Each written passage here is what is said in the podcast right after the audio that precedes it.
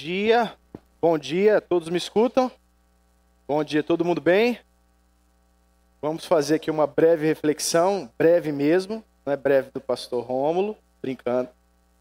Vamos fazer uma breve reflexão. Ele estava aqui implicando com o meu copinho.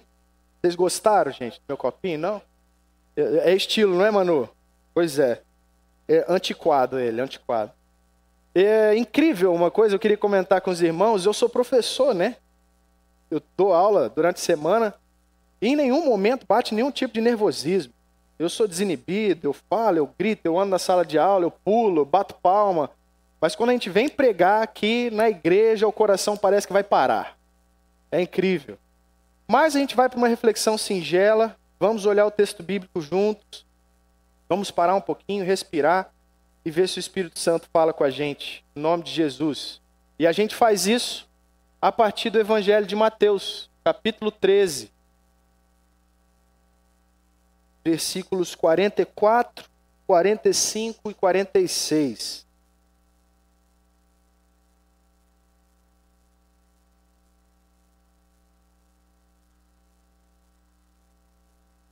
Vamos ler, irmãos. Assim diz a Escritura. O reino dos céus é como um tesouro escondido num campo. Certo homem, tendo-o encontrado, escondeu-o de novo e, então, cheio de alegria, foi, vendeu tudo o que tinha e comprou aquele campo. O reino dos céus também é como um negociante que procura pérolas preciosas. Encontrando uma pérola de grande valor, foi, vendeu tudo o que tinha e a comprou. Santo Deus, nós clamamos pela sua misericórdia, porque como pecadores, nas mãos de um Deus bom, nós não merecíamos receber o seu favor, muito menos conhecer do Senhor, ter a sua palavra em mãos. Te louvamos por esse privilégio, Senhor. Te louvamos como igreja, porque a sua palavra pode ser lida aqui em público, em alto e bom som.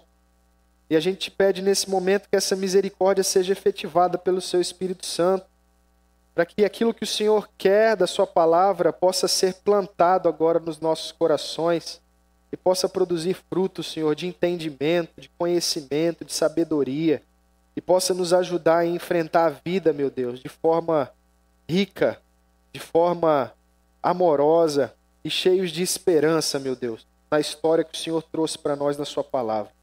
É no nome de Jesus que nós oramos. Amém.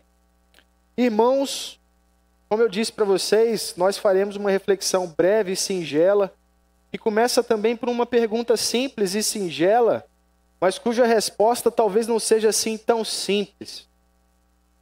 A minha pergunta para os irmãos, para nós conversarmos diante desse texto é: qual é o valor da sua vida?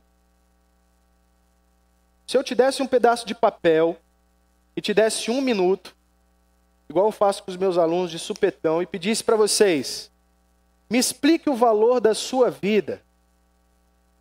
Se tiver muito difícil, eu pergunto para os irmãos se ajudar na resposta. Se eu perguntasse para vocês, o que é que você tem de mais valioso? O que você descreveria para mim? A coisa pode piorar diante dessa pergunta, porque a gente pode chegar na tão temida pergunta, né? Qual é o sentido da sua vida? O que enche o seu coração? O que é valioso para você? O que é que você valoriza?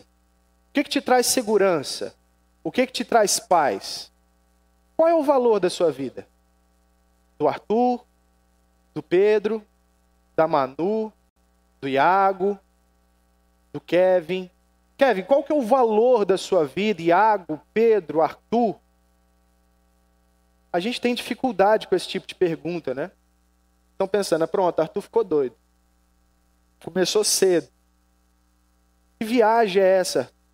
Como é que eu vou responder para você às onze e vinte e um do domingo, qual é o sentido da minha vida? Não pensei nisso em nenhum momento da minha semana. Achei que você só ia trazer um negócio aí pra gente ir embora já já. Eu pergunto, irmãos, e se vocês tivessem que responder? Eu acho curioso, um dos grandes comunicadores, talvez da história do Brasil, vivo, chamado Marcelo Tas, quem conhece? Marcelo Tas ficou conhecido pelo C Q C recentemente, na Band. Ele tem um programa na T V Cultura chamado Conversações, ou desculpa, Provocações, são conversações. O título é Provocações. E no fim de toda entrevista, ele pergunta para os entrevistados, independentemente se é pastor, se é padre, se é filósofo, se é político, se é empresário, se é artista, ele pergunta, o que é a vida? E eu acho isso genial. Só a pergunta já incomoda a gente. E surgem respostas das mais difíceis, né? Das mais diferentes. Uma resposta de um psiquiatra importante no Brasil me chamou muita atenção quando ele disse que a vida é uma sequência de ilusões. A gente vive sonhando, não chega nesses sonhos nunca, e tudo o que a gente faz diante dessas ilusões é sobreviver. A vida é uma sequência de ilusões, de sonhos sem sentido, com algum controle de sobrevivência. Tudo que a gente tem é sobrevivência. Outros dizem que a vida é prazer, né? A vida é buscar a satisfação dos nossos sentidos e a satisfação da vida do outro, deixar uma marca na vida do outro, deixar uma marca na história, ser relevante no nosso contexto, aproveitar melhor o nosso tempo. Mas a resposta que mais me marcou nesse tempo todo que eu vejo esse programa foi a resposta do Jô Soares, que faleceu recentemente. Quando Marcelo Tais, depois de uma pergunta, De uma, de uma conversa genial, pergunta para o Jô, Jô, o que é a vida? O Jô olha para o Marcelo Tais e diz, sei lá. Porque essa pergunta é muito difícil. E talvez a resposta do Jô Soares seja a mais sincera. Sei lá. Eu vivo para trabalhar, fiz as minhas peças de teatro, criei meus filhos, perdi um filho, trabalhei, fui relevante, quebrei paradigmas, os paradigmas voltaram. Hoje eles me censuram pelo que eu já falei. Então o Jô Soares, diante desse problema, ele não consegue falar outra coisa senão, sei lá, se vira, Marcelo, isso não é problema meu. Agora, eu fico diante dessa questão e eu não consigo, como ansioso e reflexivo que sou, eu não consigo ficar em paz como cristão, diante dessa questão e só responder, sei lá.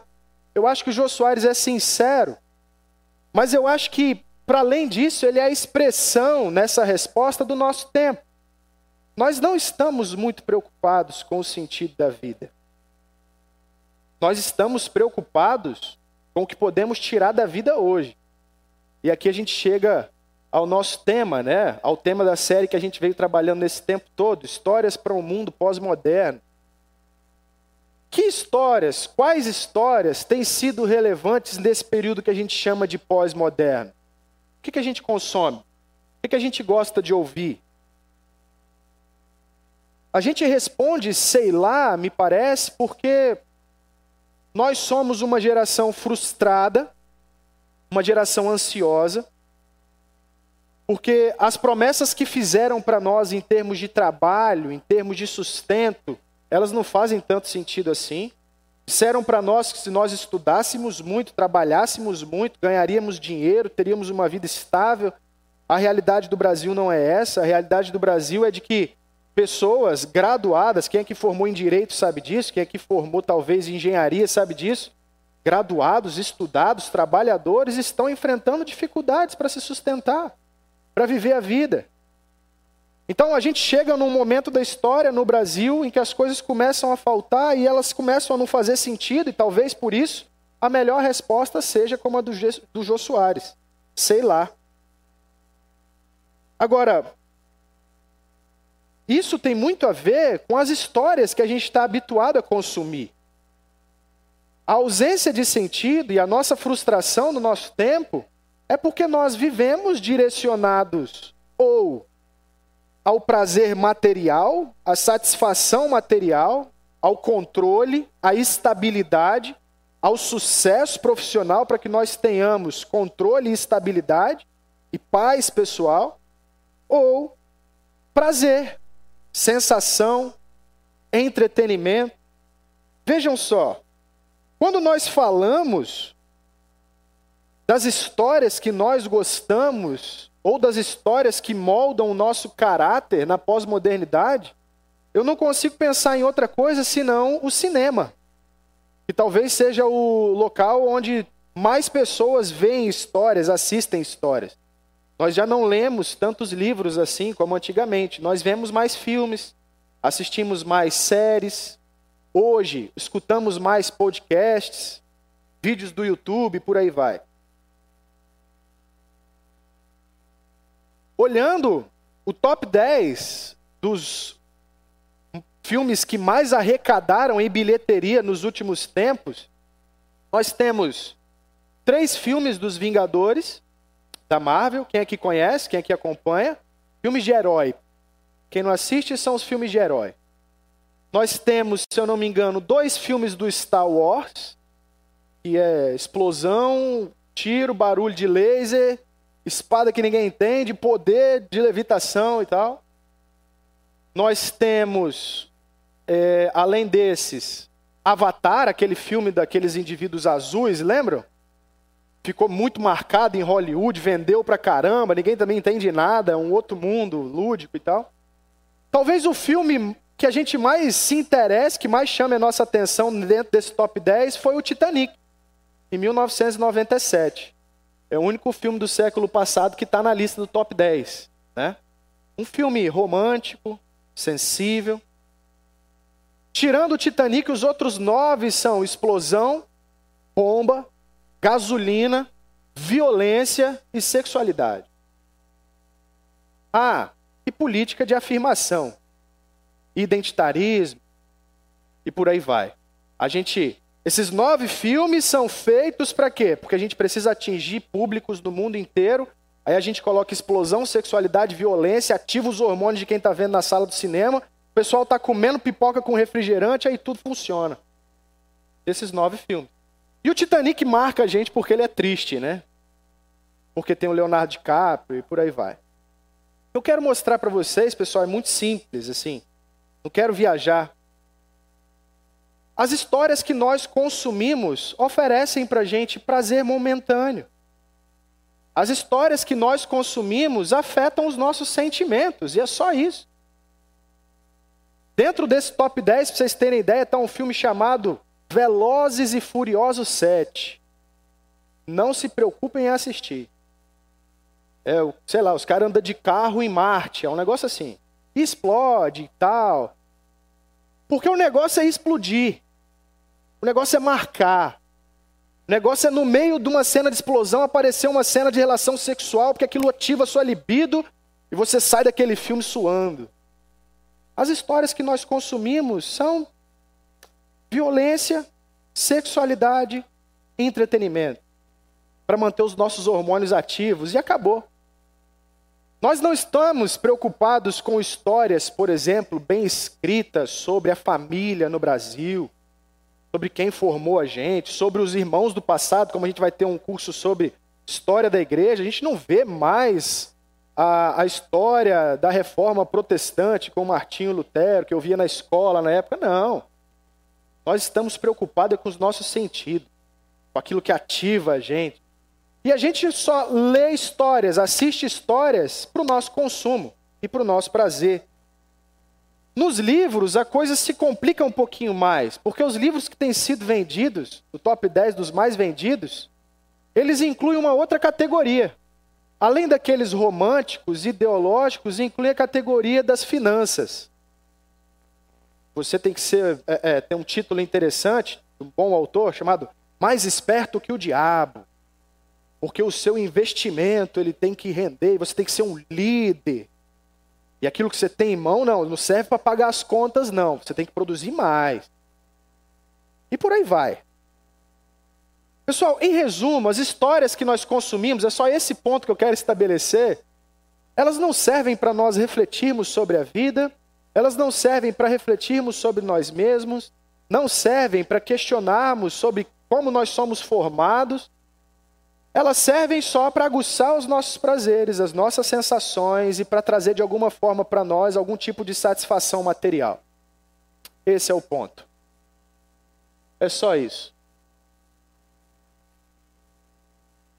Agora, diante de histórias tão difíceis, tão simplistas, eu me pergunto, como olhar as parábolas de Jesus? Como a gente localiza, no meio dessa idolatria frenética que a gente tem nas histórias, por dinheiro, prazer, sexualidade, por aí vai, como é que a gente pode olhar para histórias que Jesus conta e tentar trazer para nós algo diferente dessas histórias que nós consumimos diariamente? Será que nós olhamos para as histórias bíblicas e aí trazendo para a nossa série, para o contexto das parábolas, enxergamos algo além daquilo que a gente tenta consumir, da paz que a gente tenta ter, do prazer que a gente busca constantemente? Então, antes de nós seguirmos para a parábola que a gente separou para hoje, eu acho que é importante nós refletirmos por um instante sobre o que são as parábolas do nosso Senhor e por que Ele as resolveu contar. Olhem, por favor, irmãos, para o mesmo capítulo treze, mas para os versículos trinta e quatro e trinta e cinco.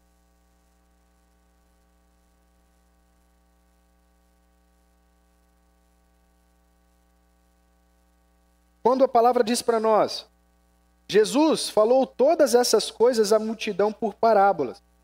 Nada lhes dizia sem usar alguma parábola, cumprindo-se assim o que fora dito pelo profeta. Abrirei minha boca em palavras, proclamarei coisas ocultas desde a criação do mundo. E aqui eu queria que os irmãos parassem um instante, para que isso ilumine todas as vezes os nossos pensamentos, quando a gente for ler, quando a gente for ler as parábolas do nosso Senhor. Por que nós encontramos as parábolas de Jesus nesse momento, dentro do Evangelho de Mateus? Eu encontro um paralelo aqui com o capítulo um do Eclesiastes, quando o pregador, diante da decepção com toda a sabedoria, conhecimento, bens, riqueza, prazer, ele diz para o povo do Antigo Testamento, o povo de Deus naquele contexto, que eles haviam se esquecido de uma notícia que antes era conhecida. Aqui nós vemos, de novo, o cumprimento de uma promessa feita por um profeta, pelo nosso Senhor Jesus, mediante a fala dele, para tornar conhecidas ou relembradas coisas que foram há muito tempo esquecidas. E quando eu digo muito tempo esquecidas, eu falo contexto desde a criação do mundo. Por que que as parábolas entram aqui? Porque nós estamos falando de Jesus resgatando não apenas a salvação para os judeus que esperavam o rei que viria, ou a salvação para os ativistas políticos que esperavam aqueles que derrubariam o império, mas Jesus está falando do Criador que resolve se reconciliar com pecadores que se afastaram dele. Jesus está falando: trago de volta a notícia de que vocês foram criados, pecaram e se afastaram desse Deus Criador, e agora vocês são chamados de volta para perto dele. Então Jesus aparece no Evangelho de Mateus como sendo um evangelho escrito para judeus, como aquele que vem cumprir todas as profecias, vem ser o rei prometido, aquele que o povo do Antigo Testamento por tanto tempo esperou, mas muito mais do que isso. Jesus está dizendo que Deus, por sua graça, manteve pecadores intactos, guiou esses pecadores no mundo e agora leva essa graça a todos esses pecadores. Por isso, o Evangelho de Mateus tem como característica primordial não só Jesus como o rei que era esperado pelos judeus, não só Jesus como Esse que era prometido e que veio, mas Jesus como sendo aquele que traz o reino de Deus. Jesus traz o reino de Deus, faz o reino de Deus conhecido para pecadores que há muito tempo se esqueceram da verdade. Por isso as parábolas. Porque aqueles que viam Jesus face a face já não o entendiam como Deus. Tinham outras expectativas sobre ele. Olhavam para Jesus e enxergavam Jesus como sendo aqueles que, aquele que veio para satisfazer a sua própria necessidade, para manter a tradição, para trazer coroas sobre aqueles que eram o povo de Deus, quando na verdade Jesus vem para anunciar que todos caíram, judeus e gentios, que todos são resgatados e todos são chamados agora a entender o reino de Deus. Então, as parábolas, elas são primordiais porque se trata do próprio Deus, falando para pecadores que não o entendiam, que eles foram criados, não foram abandonados, foram tratados com graça e apesar do pecado de todos, Jesus vem para a sua salvação. O reino chegou. O reino chegou. E esse é o ponto primordial da nossa reflexão. As parábolas, num primeiro momento, elas servem para elucidar esse reino que chegou. Com o anúncio do reino que chega, então a gente tem no capítulo treze uma série de parábolas que vão agora explicar para aqueles que não entendiam a natureza do reino de Deus. Nós olhamos dos versículos um até os cinquenta e dois do capítulo treze uma série de parábolas que deixam claro em momentos diferentes, como nós vimos em domingos diferentes, estudando parábolas diferentes, que o reino chegou, que o reino ele é inevitável, ele se espalha, que o reino ele é a realidade sobre a qual todos os frutos vão ser produzidos, porque tudo passa por, por Jesus, porque o reino é extenso, o reino é grande, o reino é inevitável. O reino é eterno, segundo essas parábolas. E no nosso caso, na parábola de hoje, o reino é valioso. O reino de Deus, por isso, o nosso tema de hoje, sobre algo muito valioso, vou falar, nos versículos quarenta e quatro, quarenta e cinco e quarenta e seis, o reino de Deus é valioso. Esse é o momento da argumentação de Jesus. Depois de várias outras verdades, essa parábola, ela enriquece, ela aperfeiçoa o entendimento sobre é, a natureza do reino de Deus, usando duas figuras. A figura de um terreno, ou, usando a palavra do texto, a figura de um tesouro que é escondido num campo, né? Ou a figura de um negociante de pérolas. E a gente para um minutinho só para pensar no que, que isso aqui significa, né? Conversando ontem com, com o pastor Rômulo, a gente pode ir para algumas analogias muito simples que deixam claro um pouco do sentido do texto. Quando você descobre petróleo em uma terra, aquela terra ela fica valorizada pelo que ela tem.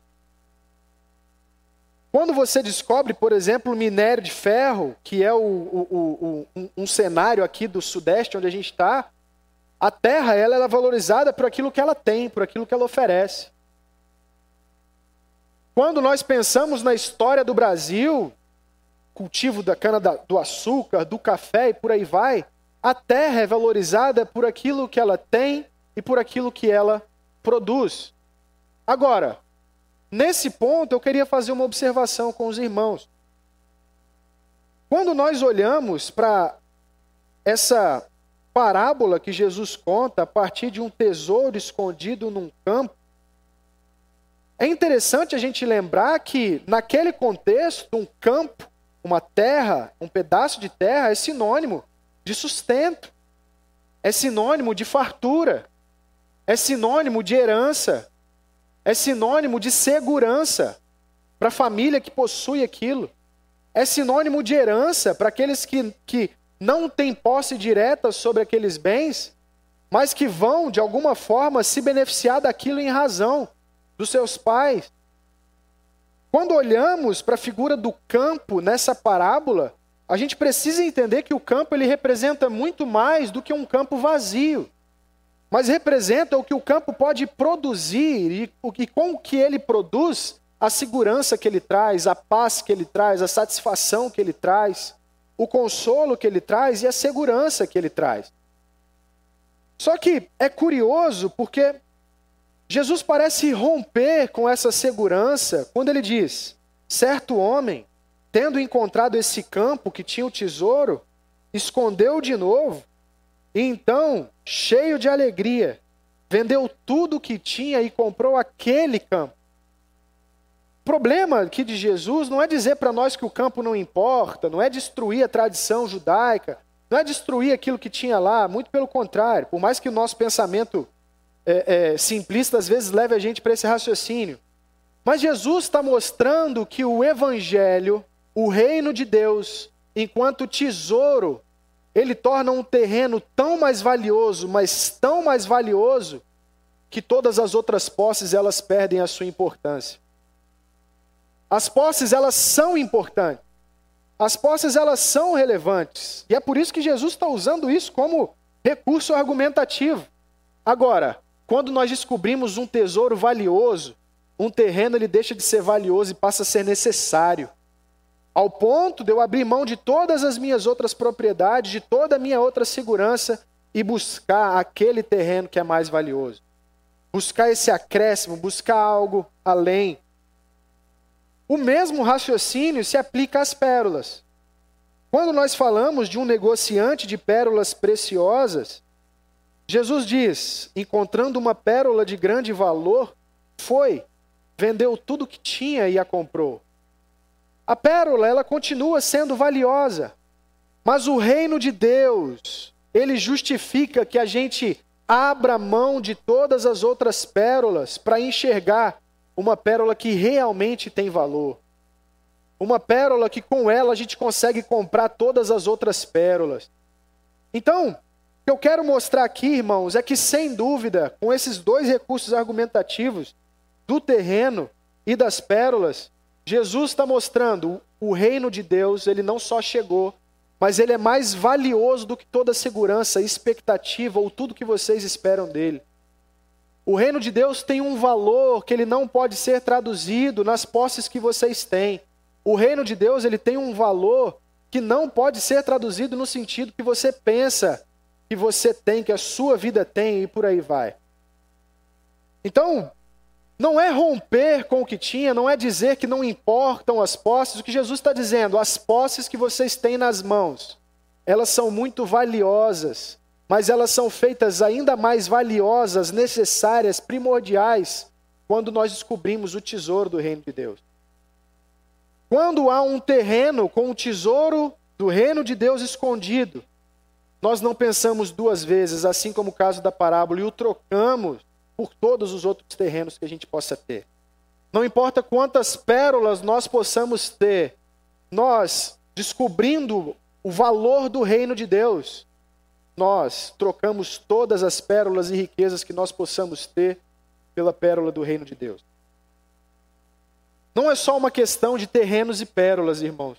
Não sei se vocês percebem, mas é isso que eu quero deixar claro.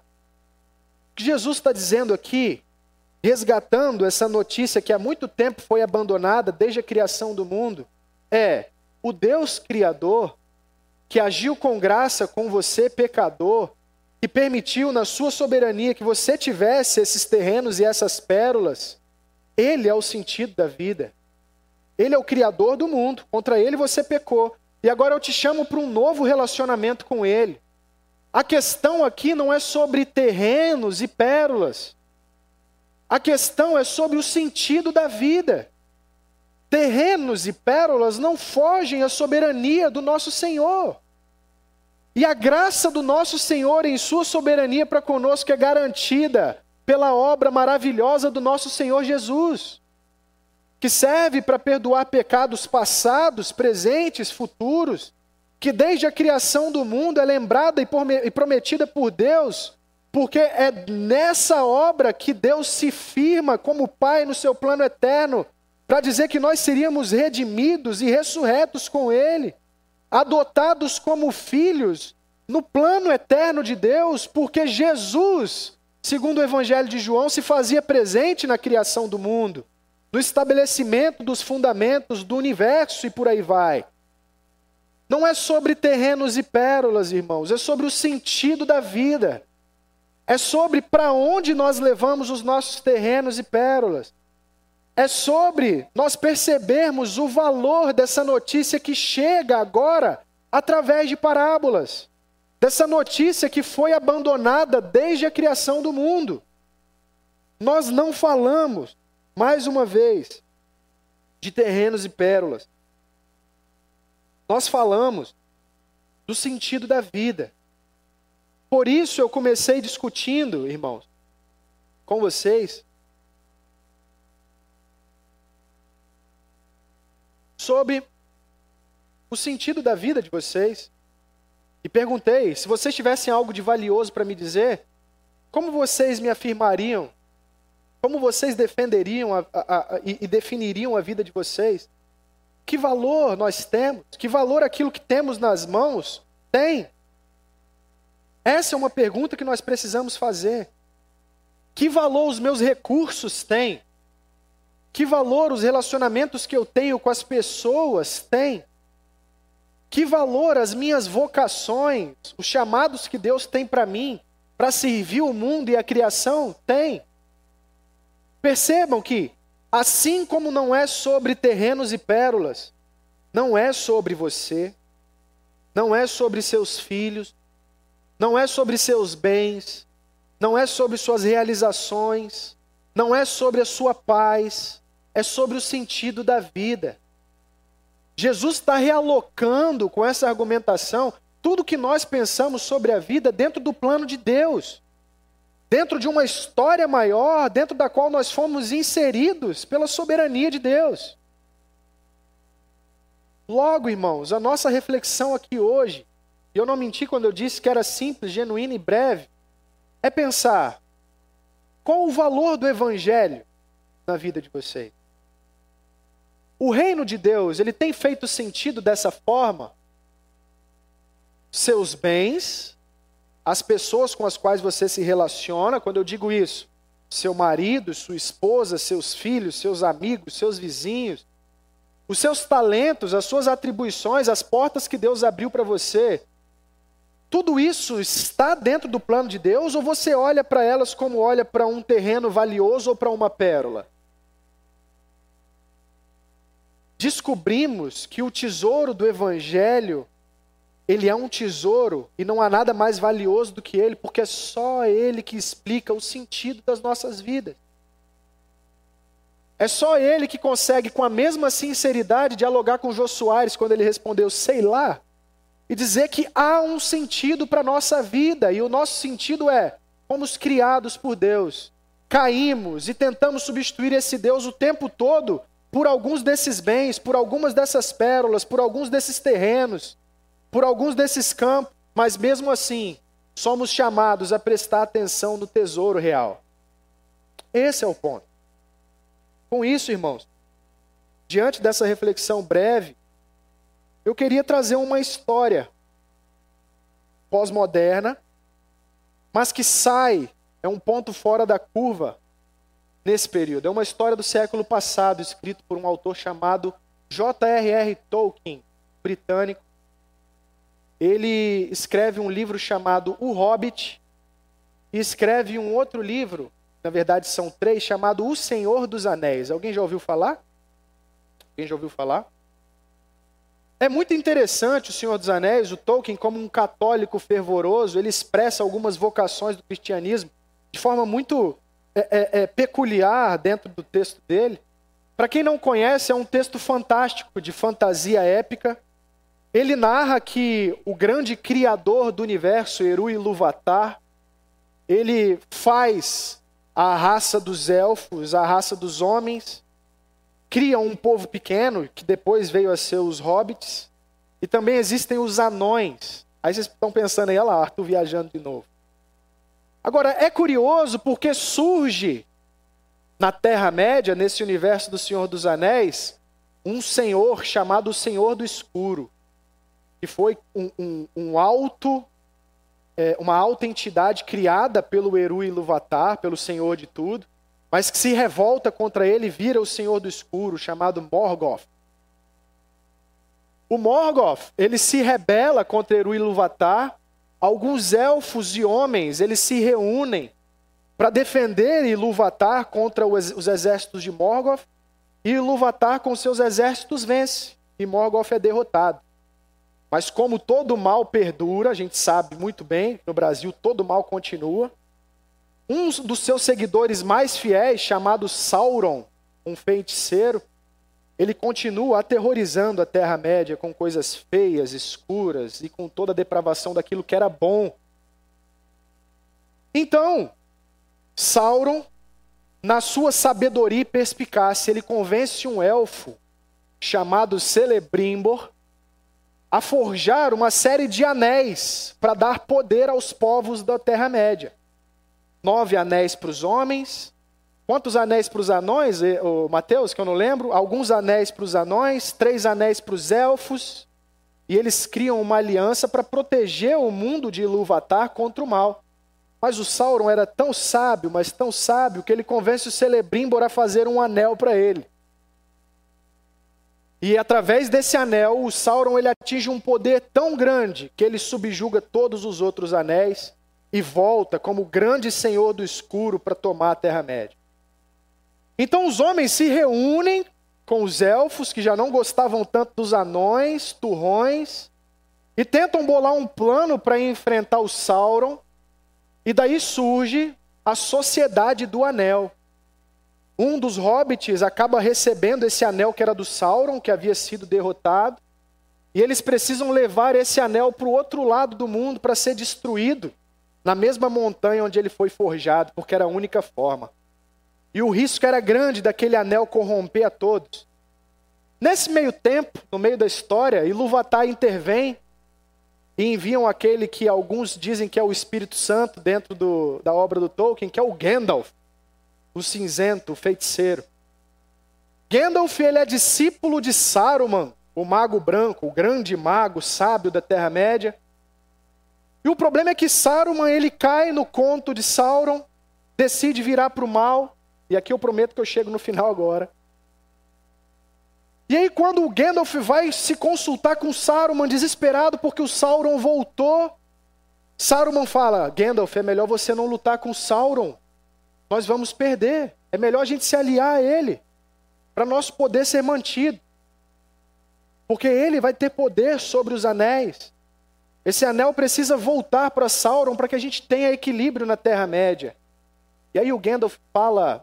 uma das falas da literatura que talvez seja mais profunda na história do Ocidente. Ele vira para Saruman e fala, só há um Senhor dos Anéis, e ele não divide o seu poder. Eu não sei vocês, mas existem boas histórias. Eu percebo essas boas histórias. Mas nós olhamos para o exemplo do Gandalf, e ele é tão bonito, porque nós conhecemos esse Senhor dos Anéis. Quando nós falamos dos anéis, o Tolkien está usando uma figura para falar daquilo que é valoroso para nós.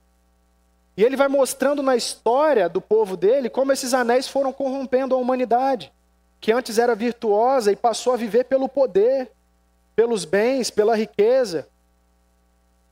Essa é a grande questão que eu trago para os irmãos. Só há um Senhor de todos os bens que nós temos, possuímos ou que formaram quem nós somos. Só há um Senhor sobre os meus bens. Só há um Senhor sobre a minha casa. Só há um Senhor sobre os meus filhos. Só há um Senhor sobre as minhas vocações. E Ele não divide poder com você. Ele não divide poder comigo. Ele não divide poder com ninguém. Por isso a viagem que eu fiz com vocês, que parece uma viagem, ela faz todo sentido. Porque nós vamos ser o tempo todo tentados a sermos corrompidos aos tesouros, às pérolas e aos anéis de segunda a segunda. Mas cada tesouro, cada pérola, cada anel obedece ao plano eterno de um rei que não compartilha poder. Esse rei que contou a parábola é aquele que segue o seu propósito e a sua vocação, é morto, crucificado, ressuscitado, e vai trazer sobre o seu julgamento todos os vivos e mortos. Irmãos, só há um Senhor dos céus e da terra, e ele não compartilha poder. E é para viver diante dele que nós somos convidados, eternamente. Não para desfrutar dos anéis, dos terrenos e das pérolas desse momento. Só há um rei, e esse rei estava contando parábolas. Que isso mude a nossa forma de olhar para as histórias do nosso tempo.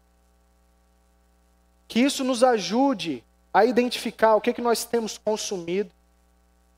E que isso mude a forma como nós olhamos para o que é o Evangelho. O Evangelho é a história do mundo. O Evangelho é a história da humanidade. O Evangelho é uma história muito maior do que nós. Onde nós somos localizados pela graça desse Deus, que não compartilha poder, mas decide ser humilhado, morto, mas ressuscita, para nos garantir que a vida tem um sentido muito além dos tesouros, das pérolas e dos anéis. Louvado seja Deus.